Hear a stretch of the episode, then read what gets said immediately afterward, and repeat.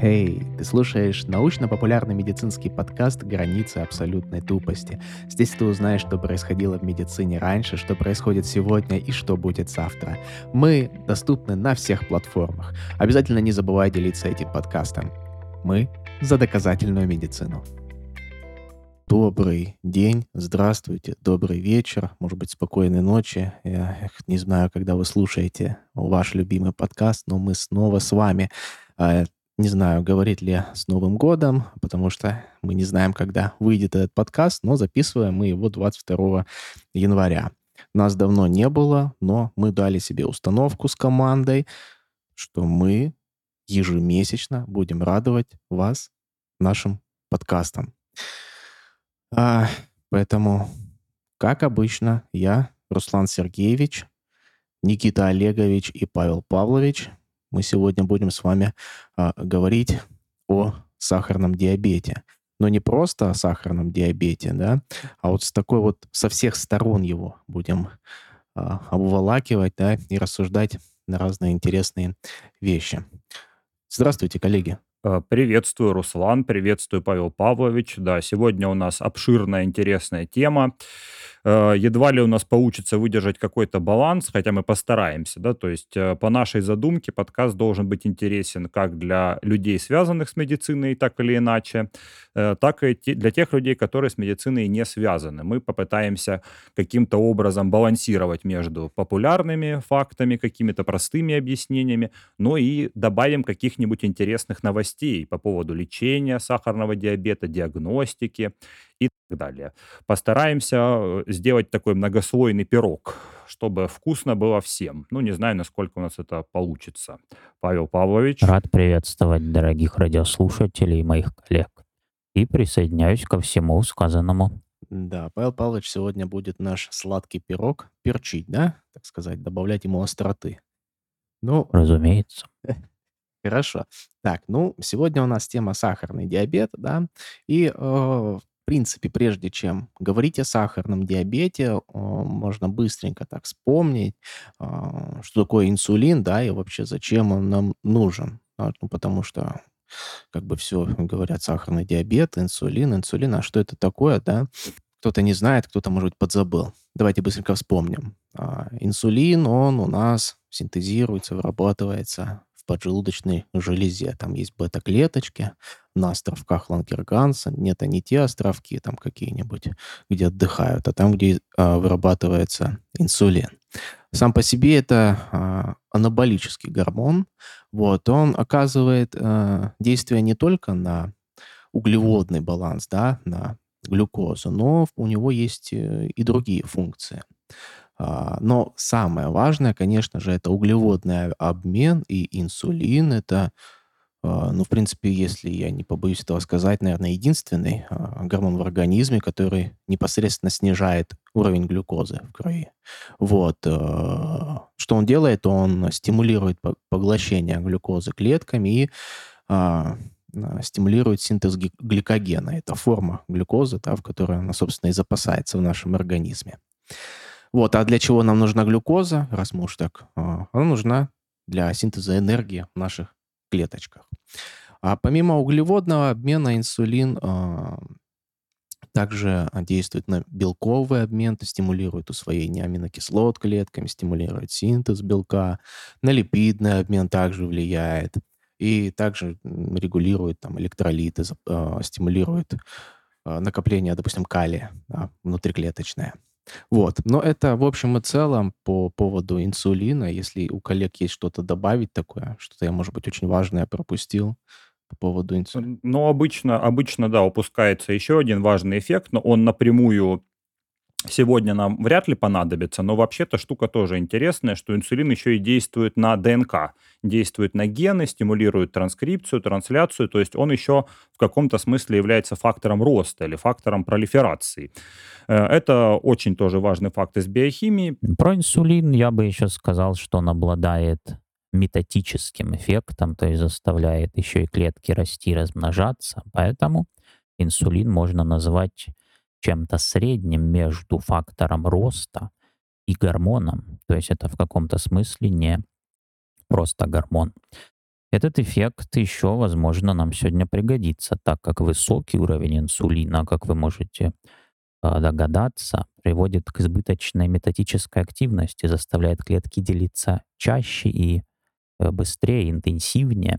И вы можете спросить таким образом, высокий уровень инсулина — это фактор риска формирования опухолей, канцерогенеза? Да, такие опасения тоже есть. Кроме этого, нужно понимать, что эффекты инсулина множественные, как у любого гормона. И забегая немного вперед, можно сказать, что пресловутая инсулинорезистентность, когда инсулин работает хуже, возможно, не совсем правильно называется. Может быть, правильнее назвать ее частичная резистентность. Это значит, что тормозятся только некоторые из эффектов инсулина, а другие, наоборот, усиливаются частности, влияние на глюкозу, способность клеток засасывать глюкозу внутрь себя под действием инсулина ослабляется, но другие функции инсулина, такие как метатический эффект или, например, стимуляция синтеза липидов в печени, они нисколько не ослабевают, напротив, усиливаются.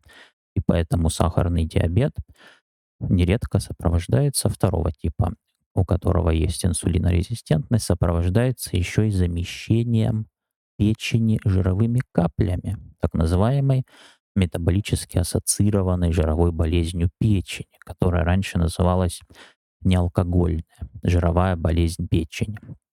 Но еще и банальное ожирение, простите, Павел Павлович, что я и вас прерываю, но и обычное ожирение, которое само по себе является фактором риска диабета, оно же и усиливается под действием гиперинсулинемии, которая естественное следствие течения диабета второго типа.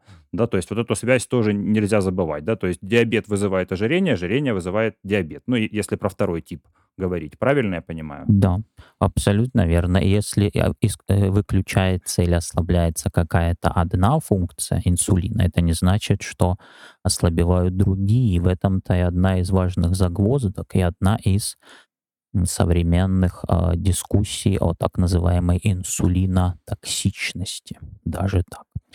Э, поэтому вот эту множественность эффектов инсулина можно держать в голове.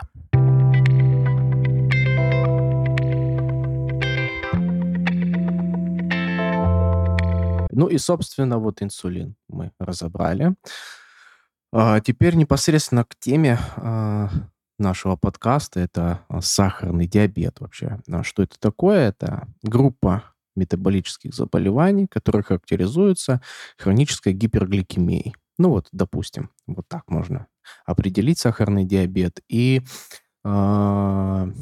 в народе, наверное, понятно, что есть сахарный диабет первого типа и второго типа. Есть еще другие типы, вот. Но давайте вот начнем с сахарного диабета первого типа. Вообще, что это такое? А, вообще, сахарный диабет первого типа– это аутоиммунная патология вот, в результате которой а, происходит разрушение вот этих бета-клеток, которые непосредственно синтезируют а, инсулин в поджелудочной железе, и в результате этого получается абсолютный дефицит инсулина. То есть нету, в принципе, инсулина, некому вырабатывать. Ну, что это значит? Представим себе иммунную систему, а, именно Т-клетки, так как часть иммунной системы, и в норме они реагируют на какие-то частицы микроорганизмов, да, которых не должно быть э, в нашем организме. Тем самым запускают каскад иммунного ответа, ну, чтобы избавиться от, э, от этого патогена. Да. Но при сахарном диабете первого типа есть такая генетическая поломка, в результате которой эти клетки, начинает реагировать на поджелудочную железу, именно на бета-клетки, как на врага, от которого нужно избавиться. И таким образом иммунная система разрушает эти бета-клетки, которые синтезируют инсулин. Ну, а потом это приводит, конечно, уже к высокому уровню глюкозы в крови а, и, а, и малому в клетках. То есть клетки не получают а, глюкозу. А клетки не могут синтезировать, получается, энергию из глюкозы. Вот. А, это что, если это вот очень образно про сахарный диабет первого типа, коллеги. Ну, как-то так получилось. А, ну, можно ассоциировать с, э, MHC, да, HLA. То есть, э, если у пациента есть сахарный диабет первого типа, то можно ожидать еще другие заболевания. Допустим, э, аутоиммунные, там, тиреоидит Хашимото, э, гастрит аутоиммунный, целиакию, первичную надпочечковую недостаточность, но совсем не обязательно. Да, диабет первого типа один из э, многочисленных типов диабета. Когда-то он был самым главным, самым частым и самым, конечно же, опасным, фатальным до э, великого открытия Фреда Бантинга и его коллег выделения инсулина в качестве лекарства. До этого великого открытия инсулин, э, диабет первого типа был фактически фатальным заболеванием и доминировал в структуре заболеваемости. Вот. Э, современная классификация диабета, она продолжает пересматриваться. Вот эти знаменитые первый, второй тип, другие, гестационный, то есть при беременности, э, подвергаются определенной критике такое деление, но отечественная диабетология придерживается этой Э, этой классификации. Первый тип, он мультифакторный, то есть много факторов носит э, вклад в его развитие и важнейший механизм, да, атака собственного иммунитета на бета-клетки. Но также в фокусе современной науки находится изучение свойств этих самих бета-клеток, то есть а что эта иммунная система начала на них нападать, почему у некоторых людей не нападает, а других нападает. И тут виновата как сама иммунная система, то есть вот эти вот полиморфизмы так называемой системы HLA или MHC. Это такие поверхностные молекулы, которые нужны иммунной системе и клеткам, которые с ней контактируют для успешного распознавания друг друга. Вот. Может быть полиморфизмы HLA, может быть еще какие-то факторы, триггеры запускают этот аутоиммунный процесс. Плюс есть много диабетов, которые не относятся к первому типу, но тоже являются аутоиммунными по своему характеру, необычные иммуноопосредованные формы. Например, если сломаются знаменитые Т-регуляторы, которые еще раньше назывались Т-супрессоры, клетки, которые в норме должны подавлять аутоиммунитет, который у всех у нас есть, и следят внимательно за тем, чтобы ауто агрессивные лимфоциты не стали атаковать наше собственное тело. Вот если эти стражи поломаются, Т-регуляторы, то тогда развивается знаменитый IPEX-синдром. аутоиммунный тоже синдром, наследственный, он уже чисто наследственный, связанный с генной мутацией, моногенно наследуемое заболевание, но крайне редкое. А, да, это очень важная мысль. Мне кажется, важно ее повторить, да, что диабет это ни в коем случае не одно заболевание, это там несколько десятков абсолютно разных болезней, которые можно объединить, как Руслан сказал, всего лишь одним, да, что инсулин так или иначе не работает, и поэтому в крови повышенный уровень глюкозы. Э, то есть любое нарушение работы инсулина по абсолютно любой причине приведет к диабету. И в зависимости от причин, ну а точнее патогенеза, да, выделяют очень много разных видов, которые, по сути, можно собрать в четыре группы. Диабет первого типа аутоиммунный, как все, как и сказали, появляются лимфоциты, убивают собственную поджелудочную железу. Второй тип, самый сложный с патогенетической точки зрения, про него мы поподробнее еще сегодня обязательно поговорим. И гестационный диабет, который при беременности. И другие, так называемые, целая группа диабетов, которые тоже объединяются тем, что поджелудочная железа э, тем или иным агентом разрушается. Причем какой это агент, абсолютно неважно. Это могут быть и вирусы, и лекарства, и механическая травма, неважно. Отдельно можно выделить целую группу диабетов наследственных, да, то есть буквально с поломкой одного гена. Тут можно отослать наших слушателей к предыдущему выпуску про генную терапию. Там мы вроде немного это объясняем, что есть один конкретный ген, в нем закодирован один конкретный белок, допустим, кусочек инсулинового рецептора. И если этот ген сломать, он не будет нести информацию об инсулиновом рецепторе, инсулиновый рецептор не работает, инсулин не работает, гипергликемия, диабет. Вот. Ну и плюс, конечно, меня каждый раз поражает этот факт очень простой. Э, что до изобретения инсулина действительно сахарный диабет был болезнью фатальной, смертность была стопроцентной. Когда мы открыли инсулин, смертность э, о, о смертности вообще говорить теперь нет смысла. Имеет смысл говорить только о сокращении ожидаемой продолжительности жизни, но об этом, может быть, мы чуть позже поговорим еще. Ну, ну да, тут э, это, опять же, сравнение с антибиотиками, да, антибиотики вот появились, и, собственно, да, мы научились... Просто мне нравится, Руслан, ага. мне нравится, Руслан, что в нашем подкасте есть несколько сквозных тем, которые мы так или иначе повторяем, ну, практически в каждом выпуске. Ну вот и Павел Павлович появился, и тоже э, включается вот в эту нашу гонку за какими-то лейтмотивами. И вот один из лейтмотивов– это инсулин и вообще гормоны. Да? То есть наше понимание того, как работают определенные регуляторные молекулы, не просто перевернуло наш подход в диагностике, лечении, а просто изменило эпидемиологию и причины смерти людей, изменило в корне. То есть наше понимание инсулина буквально спасло миллионы, десятки миллионов, сотни миллионов, я не знаю сколько, даже по примерным подсчетам, это сотни миллионов жизней, которые были спасены с помощью инсулина. И продолжаются, эти жизни успешно продолжают житься по всему миру благодаря этому открытию. Так точно. Так, коллеги, я сейчас а, попытаюсь про сахарный диабет второго типа образно рассказать, а вы будете в меня кидаться, ну, чем захотите, тем и будете кидаться. А, сахарный диабет второго типа, он встречается гораздо чаще, да, а, из всех а, диабетов, которые вот уже мы упомянули. Он имеет э, достаточно сильный генетический компонент, вот, и также значительную связь с ожирением и, в принципе, с малоподвижным образом жизни. Характеризуется он э, резистентностью к инсулину и нарушением секреции инсулина вследствие дисфункции бета-клеток поджелудочной железы. А, в результате чего это приводит к относительному дефициту инсулина. Если сказать проще, то в принципе, инсулин нормально вырабатывается в поджелудочной железе, но клетки его не воспринимают. В ответ поджелудочная железа думает, что не хватает организму инсулина, и он начинает еще больше его синтезировать. В результате вот эти бета-клетки, они, э, скорее всего, гипертрофируются, да, и в конечном итоге они снижают свою способность к синтезу инсулина. Но просто если так подумать о том, как лечит сахарный диабет второго типа, начинается все с таблеток, а если это далеко зашедший сахарный диабет второго типа, то это уже необходим сам инсулин. Вот. И факторов риска у него очень много. Это как и семейный анамнез, да, если есть у кого-то сахарный диабет, а, отсутствие физической активности, синдром там поликистозных яичников, а, ожирение, даже гипертоническая болезнь, дизлипидемия и вот э, анамнез, история гестационного диабета.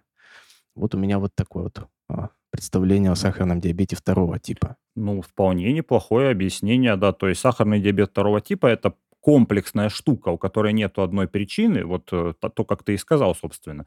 То есть если даже в сахарном диабете первого типа мы можем пальчиком показать, где проблема в системе HLI, э, в системе Э, толерантность иммунологическая и так далее, то вот в сахарном диабете второго типа никакую одну причину, или даже две, или даже десять выделить не получается. Есть очень много факторов риска, можно очень долго копаться в генетике, мне попадалось несколько статей, там в одних пишут, что более 200 локусов, других пишут там более 140.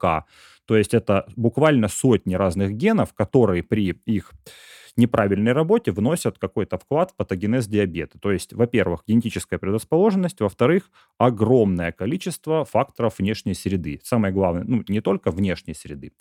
Э, это, конечно, и курение, это, конечно, лекарства многие, гормоны, э, это и ожирение, фактор риска номер один, это даже неправильный режим дня. Вот очень много интересных работ, может быть, попозже я про это расскажу, про то, что э, люди, которые работают посменно, то есть, допустим, вынуждены работать ночью, а спать днем, или там э, люди вынуждены перелетать на далекие расстояния куда-нибудь и тоже, соответственно, попадают э, в условия смены э, режима дня и ночи. Вот такие люди болеют диабетом тоже гораздо чаще, чем люди с нормальным режимом сна, отдых, ну, отдых, бодрствование, допустим. Вот. Ну и эти факторы риска можно перечислять очень долго. Э, если не сбиваться на какие-то совсем мелкие да, детали, то прежде всего это возраст и пол, особенно для диабета первого, но и для второго тоже, да, типа. Э, плюс нарушение вот режима сна и отдыха, плюс нарушение диеты, плюс ожирение, плюс низкая подвижность. Но это все факты общеизвестные, я думаю. Э, может быть, еще что-нибудь интересное, там, Павел Павлович, по поводу факторов риска именно диабета? Ну, фактор риска традиционно для всех болезней принято делить наследственные и ненаследственные. И в конце нулевых годов как раз была золотая эра а, полные, так называемых полногеномных анализов ассоциаций, когда изучались а, очень-очень много, многие тысячи генов, полиморфизмов генов у многих людей с болезнью и у многих людей без болезни, и сравнивались, в чем между ними разница. И иногда для некоторых нозологий болезни находились довольно сильные ассоциации. То есть оказывалось, что вот этот ген — он, ну, может быть, не причина, но один из главных виновников среди нескольких других возникновения болезней. Так вот, вот у диабета второго типа таких сильных виновников найдено не было. То есть много полиморфизмов ассоциированы с возникновением диабета, но вклад их в его возникновение очень небольшой.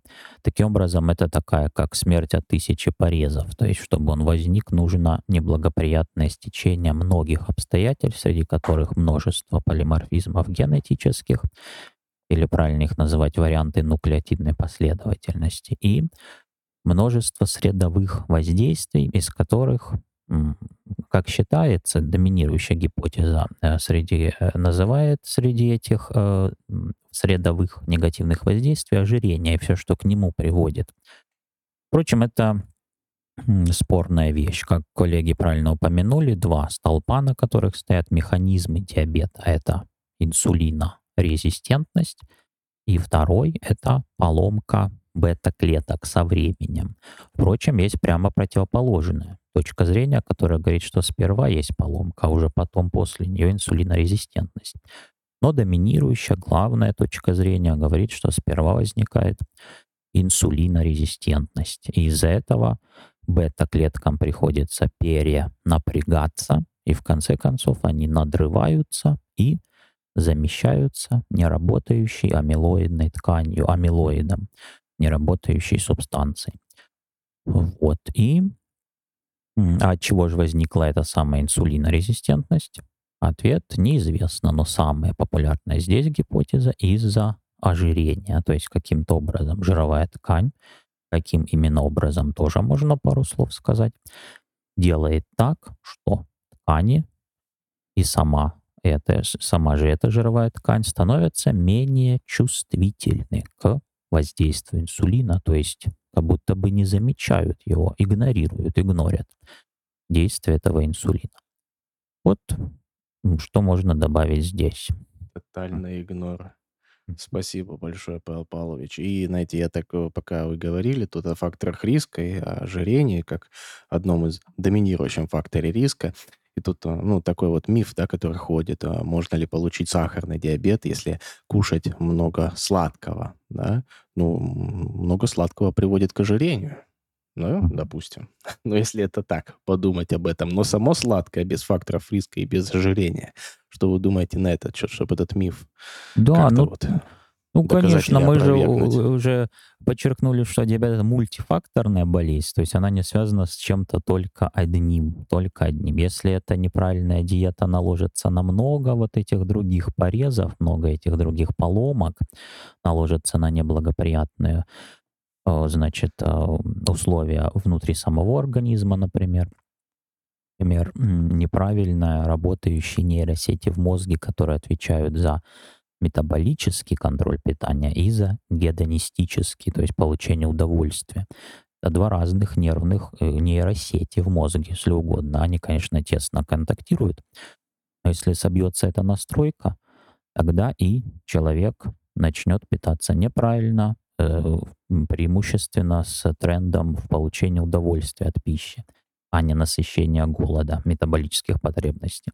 Если на это наложится нарушение работы самих бета-клеток, каких-нибудь там калиевых каналов в них и так далее, если на это наложится неправильная работа кишечника, например, тех же самых там, глюкозных транспортеров кишечника, а с этим теснейшим образом связана неправильная работа микробиома, на который тоже огромное внимание обращено сейчас, но надо понимать, что внимание фундаментальной медицины. Это не значит, что мы уже сейчас, сегодня имеем какие-то инструменты эффективного воздействия на микробиом. В наше время еще идет золотая эра фундаментального изучения микробиома.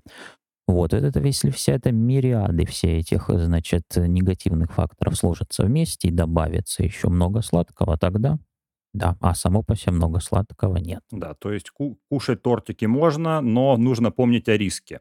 Это тоже, да, наш э, Руслан постоянный разговор, а вот мой там знакомый курил 80 лет, и у него не было ничего, никакого рака, ни легких, ни там глотки, ни гортани, ни так, ничего не было.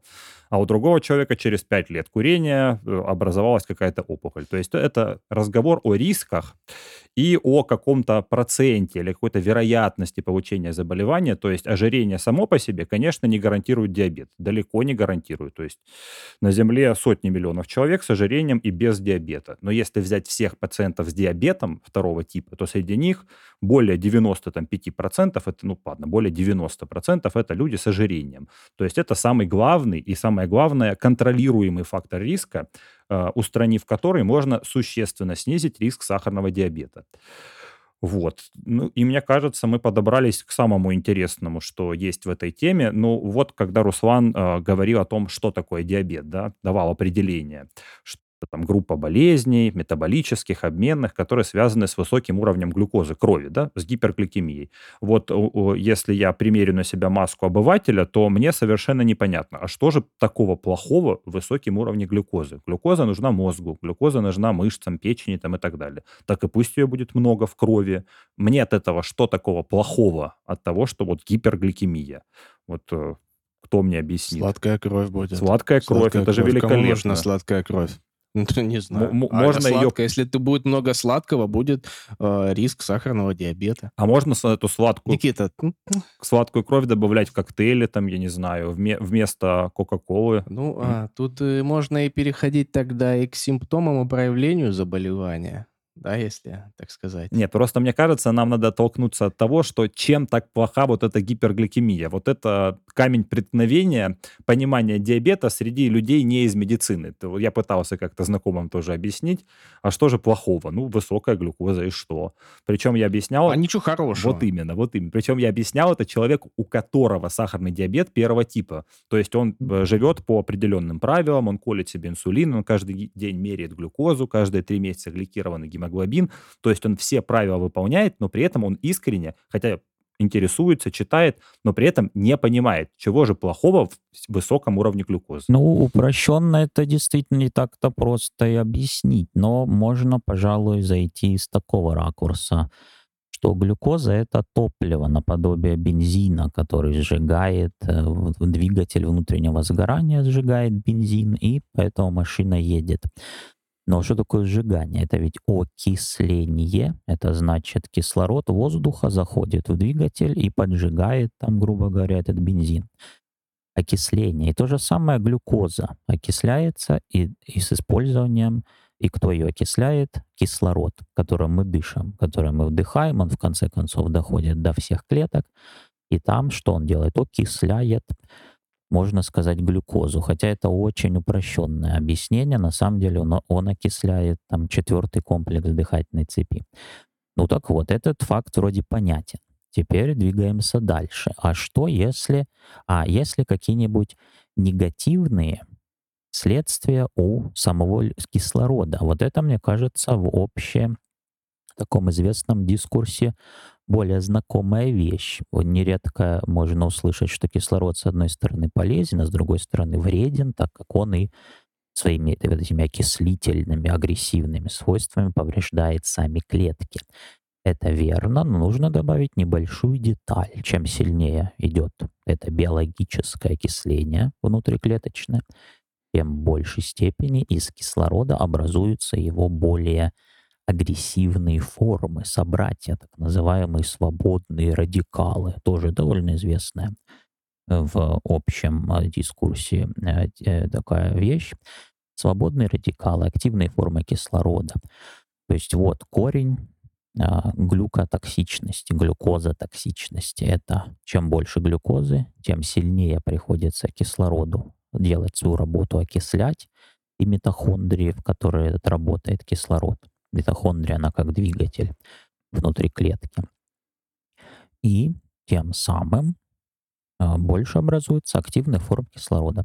И уже из этого вытекают четыре классических механизма глюкотоксичности, но они очень сложные. Тут а, это будет, мне кажется, уже излишняя перегрузка, а, значит, наших дорогих радиослушателей. Из этого вытекают четыре классических механизма глюкозотоксичности. Э, мне очень понравилась эта метафора, Павел Павлович, хотя она вроде распространенная, и можно же просто ее развить, да, то есть если у нас есть костер, и мы сжигаем дрова с определенной энергию, в случае клетки организма это получение энергии на разные другие нужды. То есть буквально у нас есть свои двигатели внутреннего сгорания митохондрий, которые энергию вот этого горения превращают в энергию там транспорта, синтеза и так далее.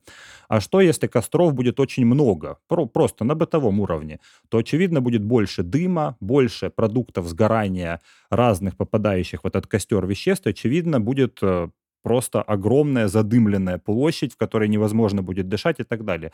То есть костер не, необходим нам только э, тогда, когда мы хотим получить эту энергию. А в случае диабета дров настолько много, вот этой глюкозы, что ее сгорание, можно даже назвать это да, э, сгоранием нежелательным приводит к тому, что появляется огромное количество побочных продуктов горения, и вот они вредят, да, э, не сама глюкоза вредит, а именно продукты ее сгорания. Но, надеюсь, это не слишком запутает, наоборот, это моя метафора. Пожалуй, да. Ну, это да, если говорить про костер, можно сказать, чем больше костер, тем больше и угольков а угольки могут поджечь дом, вот так можно сказать. То есть угольки это как бы не целые дрова, но и не окончательная зола. То есть они могут еще гореть и поджигать другие, э, значит, э, объекты. Ага. Вот. Ну, кроме этого самого такого фундаментального радикала, можно еще знаменитейший механизм гликирования привести. Он один из тех четырех классических. Если совсем грубо упрощать, это значит, что глюкоза, точнее, не она сама, так называемые конечные продукты гликирования, но можно сказать, там, сама глюкоза для упрощения, может буквально присоединяться к другим молекулам, например, к белкам, к аминогруппам белков. И от этого они просто плохо работают. То есть это гликирование, то есть э, присоединение э, глюкозы, в кавычках, э, к белкам нарушает просто их работу. Вот такой тоже механизм гликирования можно привести. И известнейший, кстати, метод диагностики диабета — это измерение крови гликированного гемоглобина. Можно, правда, придираться к валидности этого метода, то есть насколько он лучше и насколько он превосходит, э, значит, по своим диагностическим характеристикам, ценностям обычные измерения глюкозы.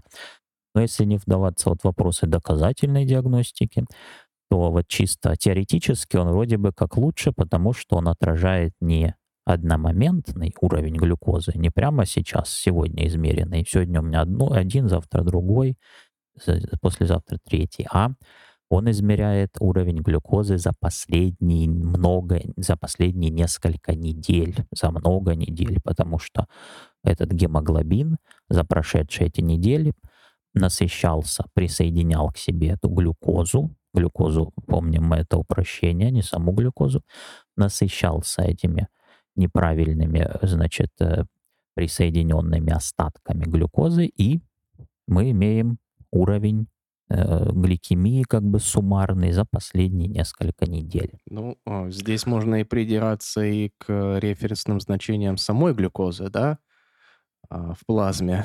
Да, О, как раньше было 100%. норма там до 8, да, там сейчас до 7, там, да, вот откуда эти цифры берутся, почему. Да, я, да, откуда она Да, да, взялась, и самое какие конечные точки исследовались, когда вот сказали вот 8, либо вот 7, да, что, что исследовалось. Там, если будет больше 8, то что будет? А, нарушение зрения, да, а если меньше 8, а если меньше 7, тут тоже интересно достаточно. А, можно об этом говорить много. Да, старинные цифры больше 8 это чисто эти э, гауссово распределение, гауссова кривая в популяции. Все, то есть просто взяли э, то, что у большинства людей меньше чего, и все. А потом решили уже уточнить, а если какой-нибудь пороговый уровень, после которого резко увеличиваются осложнения, да. И нашли, в частности, уровень для ретинопатии для других поражений мелких сосудов, например, почечных клубочков, это э, нефропатия, и глаз, сетчатки, это ретинопатия. Вот оказался что уровень 7 в плазме, после него выше 7 э, риск ретинопатии резко повышается. Вы, коллеги, как знатоки, апологеты доказательной медицины, можете спросить, а как же истинные конечные точки, Вот, как же хотелось летальность? Да, Вот. вот, ну, нарушение зрения, ну, это ничего хорошего. А что Очень важно, насчет да. э, э, инфаркта миокарда? Ну, допустим, Да, что да. насчет Какая вот главная таких причина смертности при диабете второго типа? ретинопатия? Нет, вовсе нет. Но А, правда, э, э, какая главная причина слепоты на планете? Действительно, диабет будет, м, по-моему, на первом месте. Поэтому, да, ретинопатия супер важная, супер важно качество жизни, очень неприятная штука. Но все-таки главная причина смерти– это инфаркты, инсульты. Тут вы можете сразу возмутиться и сказать, почему тогда диабет второго типа считается эндокринологическим заболеванием. Это нонсенс. Он должен быть кардиологическим. Вот. Но не спешите возмущаться. Это вы потом еще поделите с коллегами, клиницистами. Я вот думал, что мне сейчас еще сейчас опять э, еще уходить в эндокринологию. Точнее, это и не понять, Да. что. Все, все, я открываю рубрикатор клинических рекомендаций. Вот. Рубрикатор. Сахарный диабет второго Так. типа. Ну, ну вот, главная причина инфаркта, инсульты. Они, кстати, из атеросклероза, который резко как раз-таки ухудшает его возникновение, резко убыстряет, утяжеляет как раз-таки высокий уровень глюкозы, потому что она з- Ну з- да, плохо действует на эндотелий, в нем этих много радикалов и других механизмов негативных, и возникает атеросклероз. И таким образом, главное на это посмотреть. А если такой уровень, такой порог, после которого риски инфарктов, инсультов при диабете резко ухудшаются? Или тот же вопрос можно по-другому задать. Если жестко контролировать гликемию у пациента с диабетом, то есть его лечить э, максимально жестко, чтобы он никогда не выходил за рамки какого-то целевого уровня глики- гликемии. Будет ли какие-то влияния на инфаркты инсульты? Ну, такой общеизвестный ответ в эндокринологии нет. Скажем, классическое исследование UKPDS показало, что жесткий уровень гликемии не влияет на частоту инфарктов и инсультов, но влияет на ретинопатию, разумеется. Вот. Э, Ну, там, правда, много тонкостей и деталей, но в целом такой мейнстримный ответ то, что да, уровень инфарктов и инсультов с жестким контролем гликемии, с каким-то уровнем конкретным глюкозы связан мало.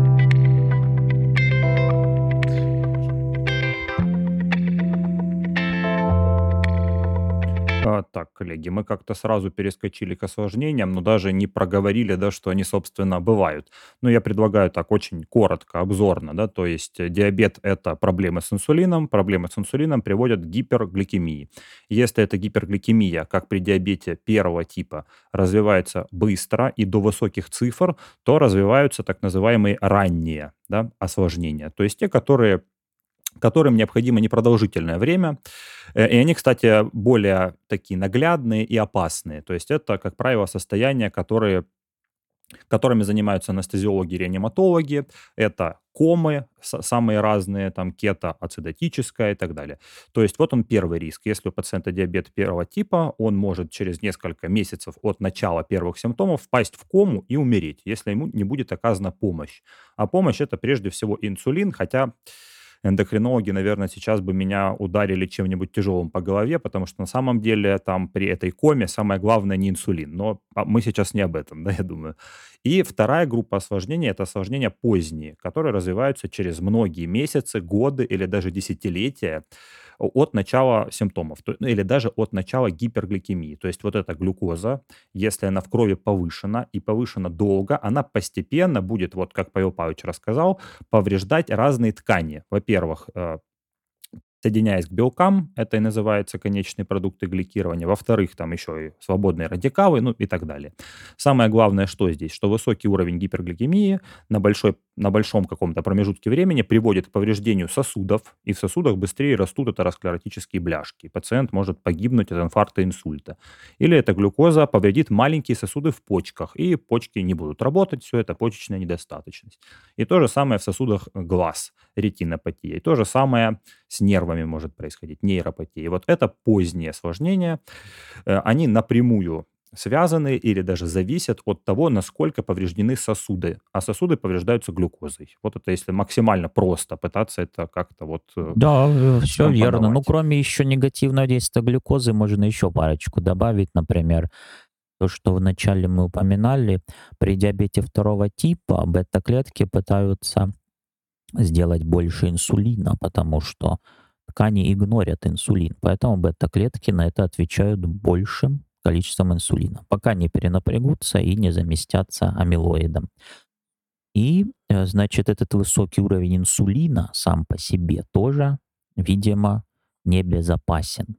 Э, в частности, известнейшее его осложнение в том, что э, на печень он влияет таким образом, что в печени увеличивается количество жировых капель, развивается стеатоз и метаболически ассоциированная жировая болезнь печени. Вообще, такие вещи, как там диабет, э, инсулинорезистентность, стеатоз печени, неалкогольный, метаболически ассоциированный, артериальная гипертензия, инфаркты, инсульты, ХСН, хроническая болезнь почек — это все в каком-то смысле одна и та же болезнь, так называемый сердечно-сосудистый континуум. То есть у них глубинные одинаковые механизмы, патогенетические механизмы. Вот. Поэтому можно еще добавить негативную роль инсулинорезистентности к глюкозе и гиперинсулинемии, гиперлипидемии, повышенный уровень липидов, разумеется, тоже характерен для сахарного диабета ну и вы, Павел Павлович, еще упоминали насчет инсулина, его а, способность к канцерогенезу, правильно я понимаю? Да, риск, риск тоже этот э, является ли повышенный инсулин риском опухоли тоже в фокусе современной науки находится, и тут точного ответа нет, супер таких крутых исследований нет, но похоже, что немножко, да, риск повышается опухолей, да, за счет гиперинсулинемии. Но тут надо понимать, что это несравнимо там с каким-нибудь как курением, как канцерогеном, ни в коей мере.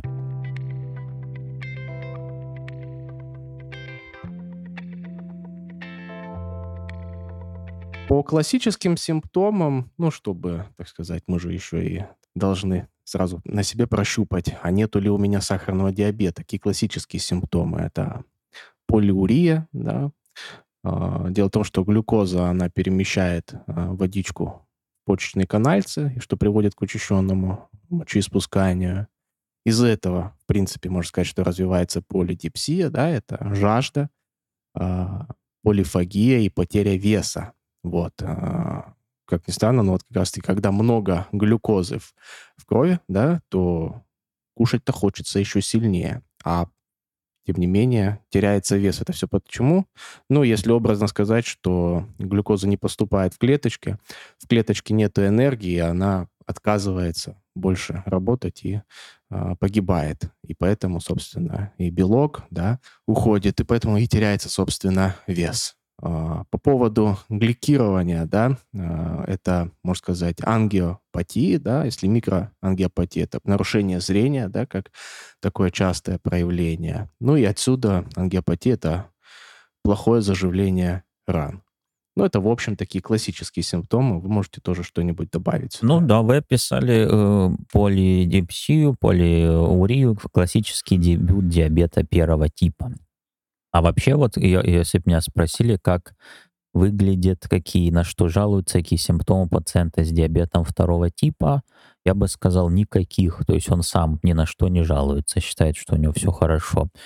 Ну, как, как мне это представляется. У него, конечно, абдоминальное ожирение, возможно, у такого пациента. А, и у него артериальная гипертензия, но сам это обычно называют рабочее давление, все нормально, у меня рабочее, говорит. Ну, рабочий сахар. Рабочий сахар, рабочее давление, рабочие липиды, холестерин. Вот, вот это обычно так бы я описал пациента с диабетом второго типа. Э, у такого пациента, у которого есть вот эти факторы риска, э, значит, может ситуация со временем перерасти в диабет второго типа, если его еще нет, и предлагается термин преддиабет или предиабет, так там, где тоже определенные цифры глюкозы указаны, но здесь есть сильные опасения, не является ли это э, избыточной диагностикой, передиагностикой. Или просто, можно еще грубее сказать, впариванием болезни, disease mongering, так называемый. То есть когда просто болезнь изобретается на основе непонятных критериев, просто взятых, ну, фактически произвольно, с потолка, если угодно. Взяли немножко, спустили уровень глюкозы и назвали все это преддиабетом. Вот, является ли это тактически значимым? То есть, что нужно делать с такими людьми, у которых вот этот так называемый в кавычках преддиабет? Уже начинать их лечить таблетками от диабета и что какие то да получатся результаты. Вот это вопрос э, по меньшей мере спорный. Будет ли у них увеличение выживаемости, будет ли у них отсрочка от начала настоящего полноценного диабета и так далее. Вот, если следовать этим критериям преддиабета, то тогда половина, там чуть ли не всего взрослого населения Китая уже все э, э, больны этим преддиабетом. Поэтому здесь очень все сложно и неоднозначно. Да, у вас есть диабет? Нету. Нате диабет. У вас есть теперь. Да, Никита Да, вот это очень что? похоже, да. Где-то навешивание ярлыка, у пациента сразу меняется жизнь от этого. Это вообще проблема это, э, общая скринингов или там опухолевого скрининга. Если у пациента там какая-нибудь опухоль ставится, то сразу меняется его жизнь. А если это на самом деле был ложный диагноз, уже этого стресса обратно не откатишь. Стресс, он как бы уже э, видоизменил жизнь пациента. Поэтому, по-моему, Американское общество онкологии сейчас э, настоятельно рекомендует очень многие типы опухоли не называть опухолями, называть там какими-то индолентными, а, то есть да, типа вялотекущими, эпителиальными образованиями. Ох, как раз вот, чтобы, чтобы не нервировать, нервировать человека. Это да. страшнее звучит, мне кажется. Ну, вот зато непонятно, непонятно что. Да, там, вяло текущее. Она вяло течет, да, господи, ладно, пошел, нормально. Ну да. Никита Олегович. А, да, у меня тут еще просто парочка цифр заготовлена, то мы уже немножко про это сказали, что если взять весь диабет, то, конечно, второй тип– это подавляющее большинство всех случаев диабета. По, даже по примерным оценкам это уже полмиллиарда человек, которые в мире болеют этим сахарным диабетом. И вот из этих 500 э, миллионов 95%, ну по разным оценкам, от 90 до 95% это диабет второго типа. А диабет второго типа, как и сказал Павел Павлович, он бессимптомный. То есть у пациента только повышена глюкоза и все.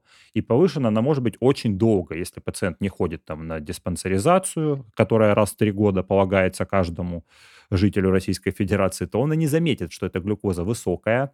А пока она высокая, она будет повреждать разные органы и ткани, и вот приведет к чему-то, что мы уже перечисляли, к нефропатии, к ретинопатии, а скорее всего просто к ишемической болезни сердца и стенокардии. И вот здесь э, как раз э, идеально встает тот вопрос, который вы подняли. А почему мы называем диабет именно э, при повышении уровня глюкозы там выше определенного уровня.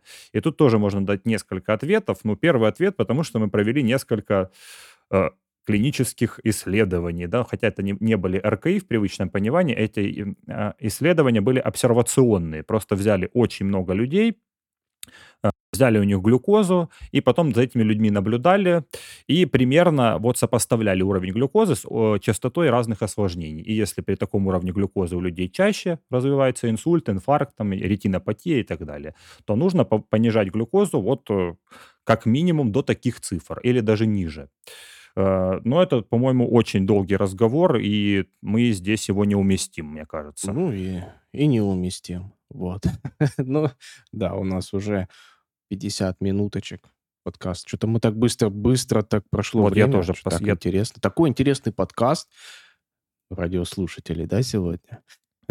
ну, я думаю, что ну, мы уже а, мало-помалу отчасти а, затронули диагностику, да, там а, и Павел Павлович про а, гликированный гемоглобин рассказал, вот. А, Я думаю, можно, а, закончить, э, последним таким, важным у сахарного диабета. Это по поводу лечения сахарного диабета, да. Чем лечат? Первый тип, второй тип. Ну, их если меня бы спросили, так я сказал: "Ну, первый тип- это инсулин, второй тип- это там препараты, ну, а потом, может быть, инсулин". Всё, спасибо, до свидания.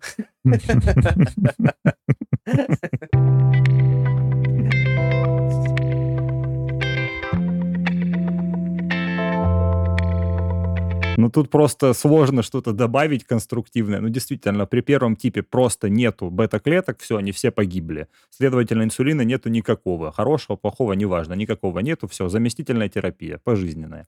А вот при диабете второго типа, которого больше, который важнее, который вот приводит к ЭБС, а, вот при нем обычно есть еще бета-клетки, и они еще инсулин вырабатывают, и мы можем так или иначе на них подействовать, то есть заставить бета-клетки делать больше инсулина и больше его секретировать. Или заставить вот те клетки, которые прекратили верить инсулину, то есть заставить ткани с инсулинорезистентностью эту инсулинорезистентность утратить, то есть вернуть им чувствительность, открыть им глаза буквально. То есть подойти, отодрать веки и показать инсулин. Вот видишь, вот это инсулин, он он к тебе приходит, э, по важным вообще-то там функциям, задачам, поэтому нужно его узнавать. Многие лекарства вот работают против инсулинорезистентности. А, ну и, конечно, совре самая современная модная штука, может быть, немножко давайте ее упомянем, это инкретины, да, инкретиновая терапия. Отдельный очень интересный пункт. Просто в процессе изучения обмена глюкозы, а, многие исследователи заметили двухфазный пик секреции инсулина. То есть вот буквально если покормить лабораторное животное чем-то сладеньким, у нее в самом начале выделится много инсулина, и потом еще по чуть-чуть будет добавлять поджелудочная железа. А, а если ввести просто в кровь глюкозу, то вот этого первого пика, то есть первого большого массового выброса инсулина не будет. Он, очевидно, связан с какими-то гормонами желудочно-кишечного тракта. Их называют инкретины. Э, то есть буквально поджелудочная железа реагирует не только на уровень глюкозы крови, но и на само поступление пищи. И вот э этот способ лечения диабета тоже был принят на вооружение эндокринологами. Лекарство называется очень сложно, там агонисты глюкагоноподобного пептида, там антагонисты дипептидилпептидазы 4 и так далее. Но принцип очень простой. То есть в кишечнике есть гормоны, которые помогают поджелудочной железе регулировать уровень глюкозы. А если поджелудочная работает плохо, мы можем ей дополнительно подкинуть вот этих инкретинов и заставить ее думать, что, ну, в кавычках, что пища поступает и нам нужен инсулин. Вот это очень интересная современная терапия.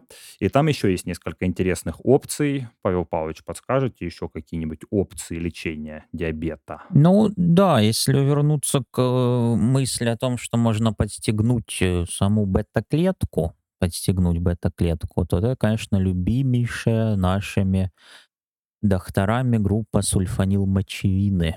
Препараты по по-прежнему, даже в наше время, как проводятся там опросы среди докторов, а по-прежнему они остаются лидерами. Казалось бы, несмотря на то, что эта группа, многие представители неблагоприятно влияют на сердце и сосуды, а в лучшем случае нейтрально, только некоторые из них, и кучей других негативных побочных эффектов обладают. В частности, раз они подстегивают бета-клетку, значит, ей лучше или хуже, но можно логически догадаться, что хуже. И значит, уровень инсулина крови будет выше или ниже, можно логически догадаться, что выше. И значит, все те риски гиперинсулинемии, начиная от банального падения уровня глюкозы, гипогликемии и далее заканчивая метагенными эффектами сохраняются. То есть это, пожалуй, на мой субъективный взгляд, худшая группа для лечения диабета второго типа- сульфанилмочевинные препараты. Но почему-то, в силу инертности, видимо, мышления, по-прежнему самая популярная. Другой известный классический препарат, любимец биохакеров, но препарат действительно хороший, несмотря на то, что биохакеры его полюбили- это метформин. Вот, он действует интересным образом. Он блокирует немножечко митохондрию в клетке, и таким образом клетка, можно сказать, немножко голодает. И что в таком случае делать голодающей клетке? Ну, например, с зас захватыванием нутриентов, полезных веществ из крови. Ей надо захватывать их больше, в том числе и глюкозы. Что делать, например, печени, тоже в таком случае. Тоже захватывать больше глюкозы из крови и меньше ее синтезировать э, и выделять в кровь. Меньше синтезировать холестерина, потому что этот э, процесс требует энергии. Этим не может заниматься голодающая клетка. Что делать голодающие мышцы? Также захватывать глюкозу и больше прислушиваться к действию инсулина и так далее. То есть э, метформин можно в каком-то смысле назвать exercise миметиком, тоже известный термин, то есть лекарство, которое имитирует физическую нагрузку, exercise. Мышца работает, когда она обычным способом работает, и надо захватывать больше глюкозы. А можно ли мышцу ввести в заблуждение и навязать ей иллюзию, что она работает, а на самом деле она не работает. И чтобы она делала все то же самое. Да, вот таким образом метформином Например, метформин еще самый известный геропротектор, то есть удлинитель продолжительности жизни. Впрочем, этот э, эффект изучен в основном на животных, вот, а не на человеке. Но, тем не менее, известный, широко используем препарат, разумеется, со своими побочными эффектами, из которых самый известный — это риск лактатоцидоза, но, правда, очень небольшой при правильном применении и так далее. Ну, можно поспорить с фразой Никиты Олеговича, что самые модные на сегодняшний день это инкретины. То есть это была провокация. Я, знал, я знал, что вы клюнете на эту провокацию. Возмутительно. Это очень меня покоробило. Я был очень огорчен этим.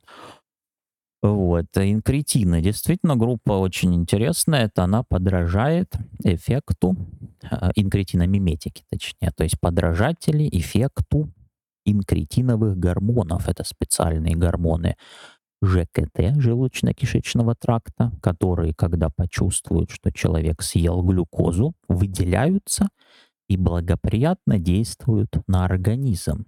Самый известный из них это ГЛП-1, глю, глюкогоноподобный, ГПП-1, точнее, глюкогоноподобный пептид-1. Вот. Когда его открыли, спустя какое-то время обнаружили, что у э, мексиканской ящерицы, ну или какой-то там ящерицы аризонского ядозуба, в яде есть очень похожее вещество, очень похожий пептид. И у нее высосали из зубов этот ее яд, выделили этот пептид. И это было первое лекарство, которое подражало эффекту ГПП-1. Это был эксинотид лекарства. Вот. А потом много других собратьев изобрели. Изобрели лекарства, блокирующие злодейский фермент, который разрушает хорошие инкретины. Фермент называется ДПП-4, дипептидилпептидаза 4 и так далее. А кроме ГПП-1 есть еще его собрат ГИП. На него в последние годы тоже обращено внимание, и очень модная группа. Это твин-кретины. Твин — это как близнецы, а кретины — как инкретомиметики, которые одновременно действуют и на один полезный гормон, подражают эффекту его, и на второй.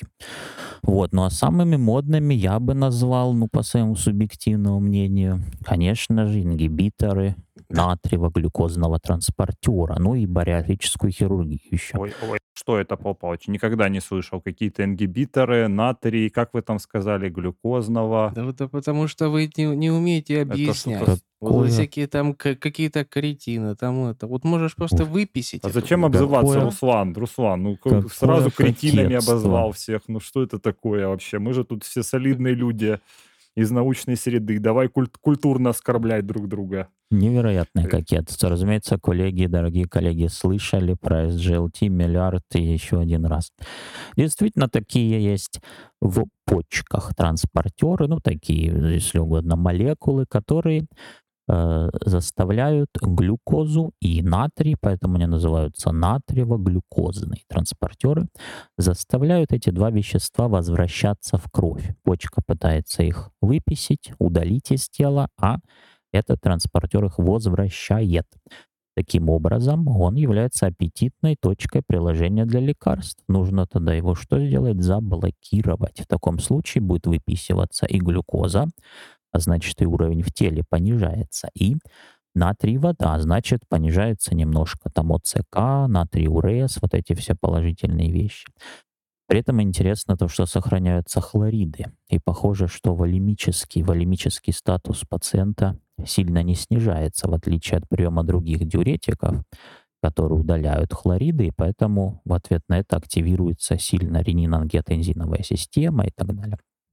Волемический статус уменьшается. Вот. Ингибиторы э, натриеглюкозного транспортера.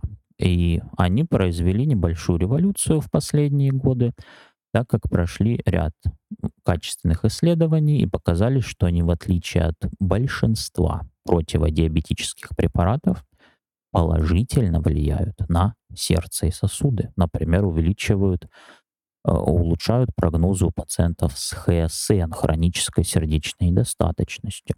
Почему это так, не вполне понятно, но одна из из популярных гипотез, которая говорит о том, что если выписывать глюкозу, тогда чем э, организму тогда питаться? Что он будет тогда использовать в качестве резервного топлива, резервного бензина? Ответ — кетоновые тела. Будет увеличиваться синтез кетоновых тел, а кетоновые тела, возможно, это то все еще гипотезы, правда, довольно популярные и широко обсуждаемые. В литературе, возможно, кетоновые тела благоприятно действуют на энергетику, биоэнергетику сердца и других органов. Ой, ну, если честно, этот час для меня пролетел очень быстро, хотя я готовился к этому подкасту и, в принципе, понимал, о чем будет речь, но, как всегда, мои коллеги, они рассказали столько много интересного, что мне пришлось это слушать и впитывать, и получать э, большое удовольствие.